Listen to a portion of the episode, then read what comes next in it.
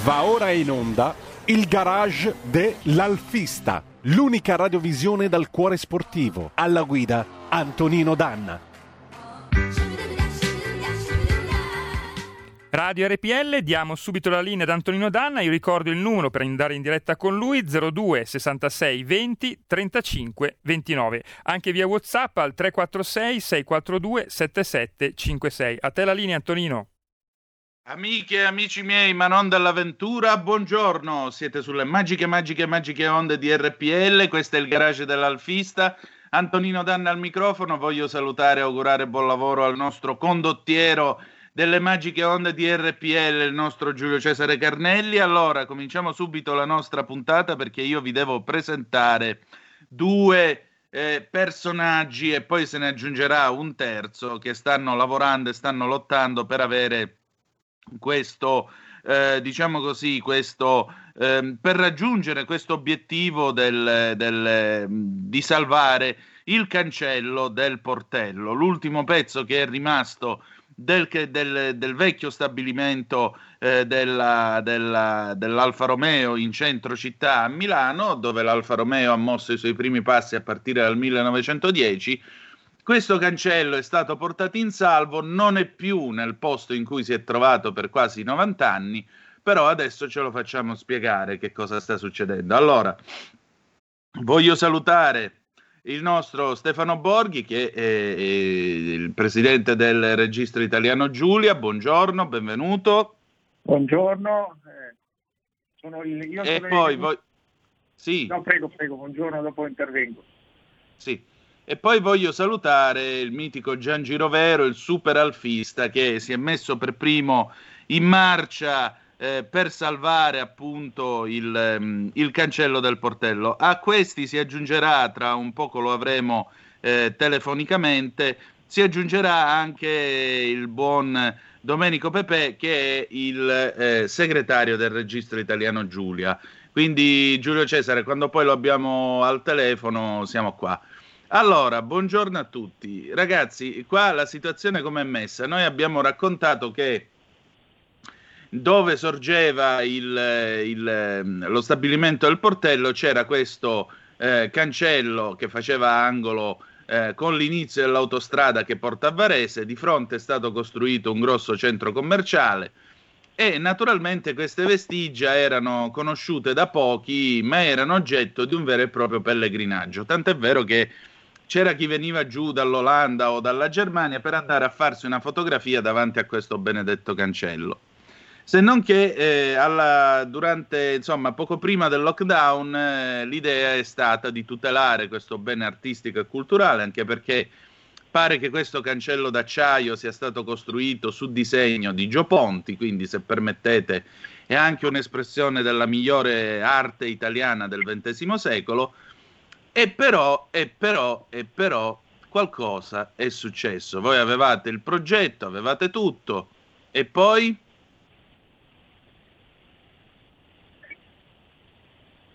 Prego, Borghi.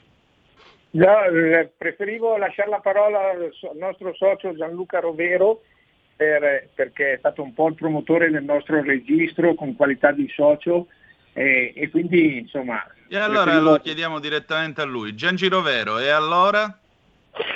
Carissimo direttore, innanzitutto una buona giornata a lei e ai nostri radioascoltatori. Grazie. Eccoci qua, innanzitutto grazie, grazie per dare ancora voce a un qualcosa, un baluardo che è rimasto ancora in piedi grazie alla nostra azione che abbiamo messo in movimento tramite una, una vera cordata, una vera cordata di veri alfisti mm. si sono comunque mossi eh, in tutto e per tutto per la salvaguardia di quella che è l'archeologia industriale del, del vecchio polo industriale relativo all'Alfa Romeo. Eh, e come lei anticipava, purtroppo siamo arrivati, e dico purtroppo, siamo arrivati ad un epilogo che eh, oddio, non era proprio quello che ci si auspicava, nel senso che tecnicamente, direttore, eh, il cancello è stato rimosso dalla, dalla sua sede originale e il muro perimetrale è, è stato abbattuto, con annessa la guardiola di cui avevamo parlato, una guardiola esatto. che aveva una sua storicità. Ecco, e questo è, è, stato un grande dispiacere un po' per tutti.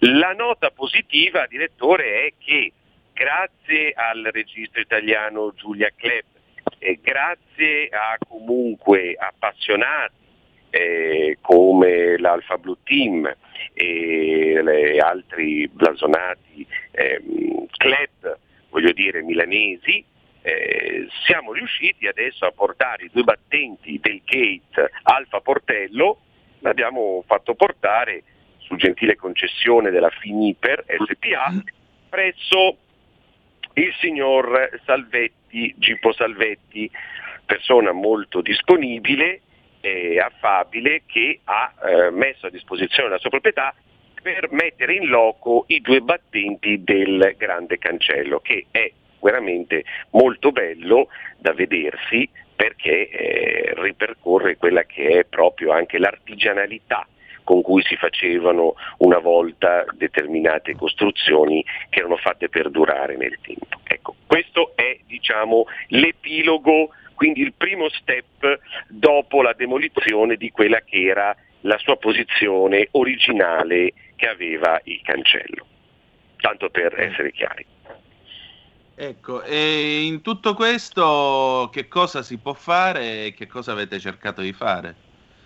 Caro direttore, allora noi abbiamo cercato di salvarlo, siamo riusciti a salvarlo. Adesso il secondo step è quello di trovargli una location, nel senso che la location è mm, messa gentilmente a disposizione dal, dal, dal signor Salvetti, è provvisoria naturalmente, no? E, e questo bisogna, a questo cancello bisogna dargli una seconda vita, è fuori di dubbio. Quindi eh, noi avevamo pensato di o metterlo eh, di nuovo eh, all'interno dell'area dove comunque eh, era ubicato eh, originariamente o addirittura di metterlo e questa era un'idea molto bella cui, che è stata sposata con il registro italiano Giulia Club, di metterlo eh, ad Arese, ad Arese dove eh, c'è anche il nostro museo dell'Alfa Romeo. Tramite il consenso logicamente eh, di Lorenzo Ardizio, che è il direttore, poi eh, voglio dire, a cascata tutte le altre persone che fanno parte del gruppo Stellantis. Ecco, questo è logico, ci vuole il beneplacito eh, di tutte le persone che logicamente fanno parte di, gran, di questo grande brand. Ecco. Però l'idea, direttore, era di mettere questo cancello eh, all'interno eh, di Arese dove poteva essere anche visto da più persone che venivano non solo per il Motor Village ma anche per il, il museo stesso eh, di quello che contiene le automobili d'epoca, insomma è ecco, un qualcosa di veramente molto bello. Ecco, ci ha raggiunto intanto Domenico Pepe, che è il segretario del registro italiano Giulia. Pepe, buongiorno. Buongiorno a lei, dottor Dana, e buongiorno a tutti, tutti gli ascoltatori. E allora? Questo ecco, benedetto allora, cancello, il allora, nostro Gianni allora, ha fatto il quadro della situazione, cosa possiamo fare? Allora, questo cancello, eh, come voi ben sapete, è l'ultimo reperto del, così, della storia automobilistica italiana, perché la storia automobilistica italiana è mondiale, oserei dire. È un cancello che praticamente era sito tra l'incrocio tra via Renato Serra e via De Gasperi. Questo cancello era uno dei primi cancelli elettrificati in, in Milano e ovviamente eh, custodiva quanto di più prezioso c'era nel fatto di tecnologia, eh, di tecnologia industriale, motoristica. Questo cancello si apriva più volte al giorno, eh, per poter portare diciamo così, i manufatti dal portello nord al portello sud. E, e, ovviamente a me è capitato e ne sono, ne sono testimone proprio oculare eh, di poter passare in, in macchina con mio, con mio papà, fermarmi proprio a sentire il suono della campanella, perché allora mi sembra che non ci fossero neanche i semafori, e si vedeva questo diciamo questa motrice un po' tozza azionata da un motore diesel che portava insomma, su, sui vari carrelli manufatti dalla Portella Nord e dalla Portella Sud. Ecco perché è di notevole e di, rileva- di rilevanza, una rilevanza storica notevole. Adesso questo cancello ovviamente è stato custodito, è stato riposto in un luogo diciamo così, eh, sicuro in attesa di poterlo diciamo così, posizionare in un posto, come diceva il dottor Rovero, eh, dove praticamente tanti alfisti potrebbero uh, far godere la vista diciamo così, di, questo, di, questo, cancello che ormai è diventato eh, un'icona per noi alfisti ecco, e farlo conoscere a tutto il mondo perché ovviamente dove era sito adesso era un po' nascosto e non, non, è, non era neanche un'area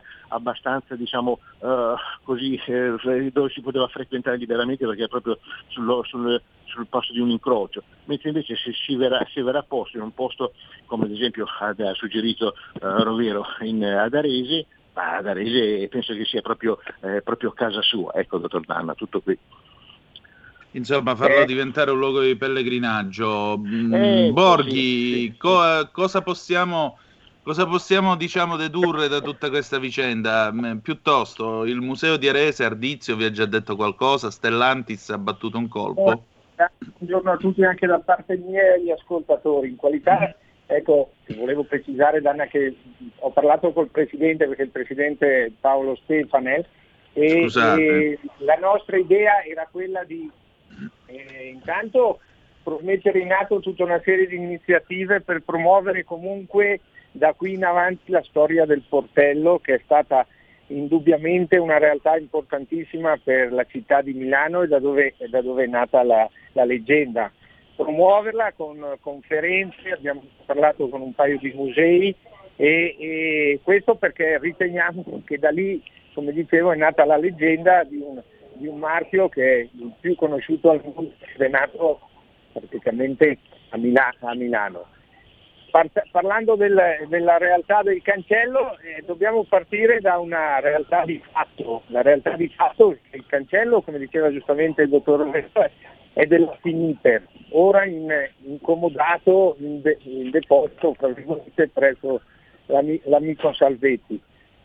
Coinvolgere il, società di grandi appassionati, come diceva eh, Rovero nelle iniziative che stiamo portando avanti, è nata l'idea che dobbiamo ancora sottoporre ad arbitrio eh, eh, di proporglielo, ma chiaramente ci saranno tutta una serie di passaggi che sono e, e, di attori che saranno coinvolti, che sono la Finita stessa, il dottor Salvetti, l'Arbizio e quindi la Stellantis che dovranno vedere se saranno disponibili a un'operazione del genere anche perché prima di tutto bisognerebbe capire come eh, ristrutturarlo, perché ha bisogno, data l'età, eh, ahimè, eh, ha, ha, bisogno. Quindi ci sono tutta una serie di passaggi da, da mettere in atto per capire se sarà un'operazione fattibile. Ovvio che adesso noi stiamo ragionando e parlando col cuore, non con tutti gli aspetti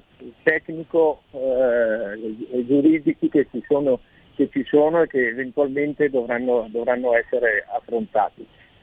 Sarebbe importante in queste iniziative, eh, non lo so poi fino a che punto ci sarà un ritorno, coinvolgere il comune di Milano perché eh, Santo Cielo, io ho l'impressione che la nostra società stia perdendo la, la, sua storia. Ci stiamo un po' dimenticando, ad esempio in questo ambito Alfa Romeo, sulla città di Milano, cosa è stata Alfa Romeo in tanti, in tanti anni. È un'impressione mia eh, da cittadino, non da, da operatore, ma, ma semplicemente da, da, cittadino, in questo caso appassionato, appassionato alfista. Ecco, anche, secondo era... me, anche secondo me, e soprattutto forse visto che siamo ormai in tema di campagna elettorale, forse sarebbe ora di porre anche il tema delle radici di questa città e della sua stessa storia, perché non è che l'Alfa Romeo è una semplice fabbrica di automobili che casualmente ha avuto sede in questa città nel centro della pianura padana. Stiamo parlando di una leggenda che è conosciuta a tutti gli angoli del mondo, per cui sarebbe il caso, sarebbe estremamente il caso di ritrovare il proprio DNA, di ritrovare la propria storia, anche perché questa fabbrica da 111 anni, il 24 giugno saranno 111 anni, sul cofano delle sue vetture ci mette la croce della città di Milano e il biscione visconteo, per cui eh, caro sindaco Sala, batta un colpo perché magari tra le tante cose che lei ha da fare ci sarebbe anche di dire qualcosa, di occuparsi un pochino di una vicenda e di una storia che non è soltanto il nome di una fermata della linea Lilla, già che ci siamo. Esatto. Quindi eh, eh, c'è, bisogno prego, prego. Di, c'è, bisogno Di, sensibilità, eh, c'è bisogno di sensibilizzare, c'è bisogno di mettere al centro un marchio come Alfa Romeo e c'è bisogno di non fare in modo che come dire, eh, non, non, si attivino giochi di, eh, non di potere ma ma giochi mh, a operazioni che non porterebbero a valorizzare il marchio Alfa Romeo e la storia di Milano contemporaneamente. Anche perché di alfisti, come diceva lei, in giro per il mondo ce ne sono forse più che in Italia. E quindi se si creasse un'operazione del genere attrarrebbe anche turisti che verrebbero a vederlo, quindi insomma eh, che verrebbero a vedere il cancello, che ascolterebbero magari conferenze sulla storia del portello, eh, perché di questo ne siamo convinti. Basta vedere quando nel centenario eh, ci fu una partecipazione di stranieri paurosa, mi sembrava all'epoca di essere non a Milano ma in terra straniera da talmente tanti soci appassionati alfisti c'erano.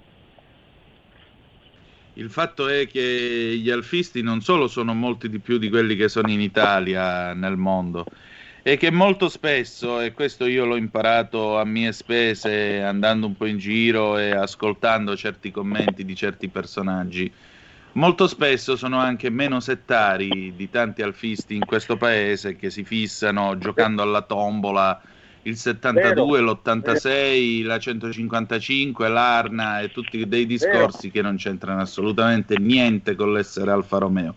Comunque, volevo chiedervi, perché siamo ormai ai minuti finali, al di là del cancello, il registro italiano Giulia che cosa sta preparando per quando torneremo a vivere? Beh, se mi permettete, il registro italiano Giulia eh, si sta già a, a muovendo da adesso per quanto riguarda la valorizzazione di questo cancello in primis, punto primo. Punto secondo, ci stiamo preparando, abbiamo dei programmi per, per tutto il 2021, eh, dei programmi importanti, programmi culturali, non soltanto turistici, turistici ma culturali, ma soprattutto, eh, come ben sapete, il prossimo anno ricade il sessantesimo anniversario della, della Giulia, la vettura mitica della, della, della produzione Alfa Romeo, una pietra miliare nella storia automobilistica mondiale, per cui eh, alzeremo il sipario nel 2022 al momento giusto con delle grandissime, eh, delle, delle, grandissime, delle grandissime novità. Ma quello che volevo precisare soprattutto è che bisogna far conoscere il marchio Alfa Romeo non soltanto come produzione automobilistica, il marchio Alfa Romeo ha prodotto tantissime altre, altre altri, eh, diciamo così, oggetti di culto, oggi sono diventati di culto, cucine, tapparelle, eh, treni, eh, motori, motori diesel. Basti pensare che la Piaggio appena ha, disegnato nella carrozzeria, diciamo così, il telaio della Vespa, si è appoggiata ad Alfa Romeo per gli stampi, per cui Alfa Romeo ha dato esatto. tutto a tutti, cerchiamo di non, di non, di non dimenticarcelo, ecco, tutto qui. Non, si, non si limita soltanto alla produzione automobilistica, soprattutto una produzione di, di eccellenza per quanto riguarda i motori aerei, aeronautici. Esatto è anche una produzione culturale perché l'Alfa Romeo organizzava eh, concorsi dedicati all'arte italiana, certo. studiava il connubio tra l'auto italiana certo.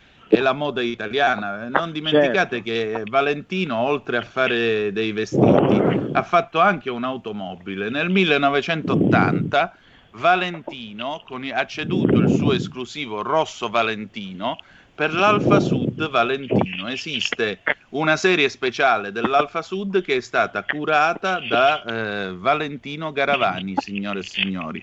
Oppure, certo, per certo. esempio, Trussardi, il grande stilista Trussardi, negli anni Ottanta, arredava, perché mi viene difficile dire che eh, faceva i sedili, faceva, arredava con i suoi tessuti la 75 Milano nella versione Gold, che era, anzi Platinum, che era quella da esportazione per gli Stati Uniti d'America. Quindi, come vedete, l'Alfa Romeo non è stata solo motori, dadi, bulloni e quant'altro, è stata ed è cultura, oltre che cultura d'impresa, cultura vera e propria, perché molto spesso eh, i migliori artisti sono stati chiamati addirittura a dare il nome alla macchina. Eh, eh Leonardo Sinisgaglia è l'uomo, è un ingegnere, ma è anche l'uomo che ha inventato lo slogan, era anche un poeta, e ha inventato lo slogan Giulia l'ha disegnata il vento, visto che siamo in tema. Esatto. Certo. Tra l'altro il 2022 sarà un anno da piatto ricco micificco perché oltre ai 60 anni della Giulia e qui si rinnoverà la guerra di religione, pazienza, ma sarà una bellissima guerra di religione da fare saranno 60 anni della Giulia e 50 anni dell'Alfetta. Quindi immaginate voi come sarà il 2020, il, certo, il 2022. Certo. Sarà un anno a estremo contenuto rosso alfa. Allora, amici miei, intanto io vi ringrazio del vostro tempo perché io ancora un minuto, poi dopo cederò la linea all'inderogabile Giorgia Pacione di Bello con Tax Girl. Ma in conclusione, la speranza per questo benedetto cancello. Riusciamo nel 2022, per questi due anniversari, ad averlo nel piazzale del Museo di Arese o conservati in una sala al Museo di Arese? Ardizio, batti un colpo. Direttore, mi deve eh. scusare eh. che mi intrufolo dicendole una cosa, facendole un'anticipazione. Il cancello è, sarà tutto un divenire, grazie al registro italiano Giulia Club e grazie soprattutto alle persone che ne fanno parte, come per esempio il signor Pepe e il signor Borghi, persone meravigliose. Ma c'è un, ancora un, eh, una sorpresa nel cilindro, c'è un muro perimetrale che in mm. gatta melata è ancora eretto e dove noi come registro metteremo una targa commemorativa. E quando vi sarà l'occasione, caro direttore, le farò vedere questo muro cosa proteggeva? Perché proteggeva niente meno che un grande capannone a due piani dove venivano allestite e stivate le macchine prodotte finite in Alfa Portello. Ecco, quindi siate, lo dico anche ai milanesi che ci ascoltano, siate orgogliosi di tutto questo, perché queste cose le facevano a Milano. Le facevano a Milano e le macchine che uscivano da quel posto portavano in alto la scritta Alfa Romeo e in basso Milano fino al 1972, quando poi è nato lo stabilimento di Pomigliano d'Arco e quindi si è persa l'addizione Milano. Però l'Alfa Romeo ha queste solide radici, radici che sono in parte anche napoletane, perché sapete che eh, Nicola Romeo, l'uomo che eh, rilanciò l'anonima lombarda fabbrica di automobili, era di Sant'Antimo in provincia di Napoli. Allora, io vi ringrazio del vostro tempo, mi dicono dalla regia che non ci sarà Giorgia, ma ci sarà la replica di Mordi Media con Ugo Volli sulla guerra Israele-Hamas. Grazie di essere stati con noi, naturalmente il nostro programma è qui a disposizione di Finiper, del Museo Alfa Romeo e di tutti gli appassionati per continuare a raccontarvi questa storia e salvare questa reliquia. Che dire di più? Noi ci ritroviamo sabato prossimo col garage dell'Alfista e ricordate che the best is yet to come, il meglio deve ancora venire.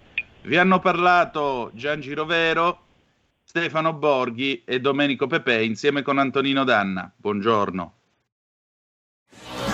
Avete ascoltato il garage dell'Alfista.